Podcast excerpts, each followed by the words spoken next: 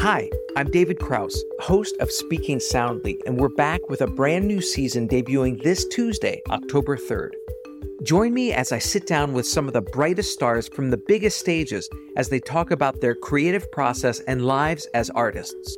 You'll hear from the Grammy nominated singer songwriter and classically trained pianist Regina Spektor as she recalls a moment of deep despair that would eventually fuel her iconic sound and creativity as an indie pop star.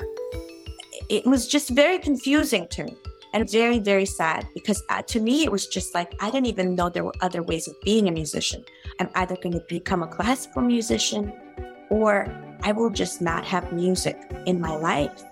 I should be able to sit there and practice this piece that I love with all my heart.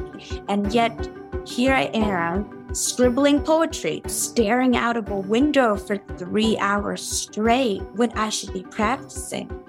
I also caught up with world renowned violinist, educator, and activist Midori. She spoke to me about her home away from home since making her debut with the New York Philharmonic at the age of 11 after 40 years, feel very much at home in dressing rooms. I do get comments it's like, I'm so sorry you have to spend the entire day here backstage. like, no, I actually really like being in the dressing room. I grew up, this is my living quarters. And here's three time Grammy Award winning pianist and conductor Yannick Nézet-Séguin. He's the music director of the Philadelphia Orchestra, Montreal's Orchestre Metropolitain, and my boss at the Metropolitan Opera, where he's just the third music director in the company's long history. Every conductor has a different path.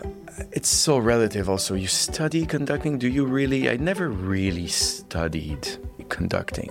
I'm a piano major. That's what my diploma is. And then I had here and there some lessons. And I think there's a lot of us. Hold on. So you're an unaccredited conductor? Is that what you're trying to tell me? Exactly. I'm a I'm a fake. so tune in this Tuesday, October 3rd, for the premiere of our new season. Make sure you're following the show wherever you get your podcasts and on Instagram at Speaking SpeakingSNDLY. See you soon.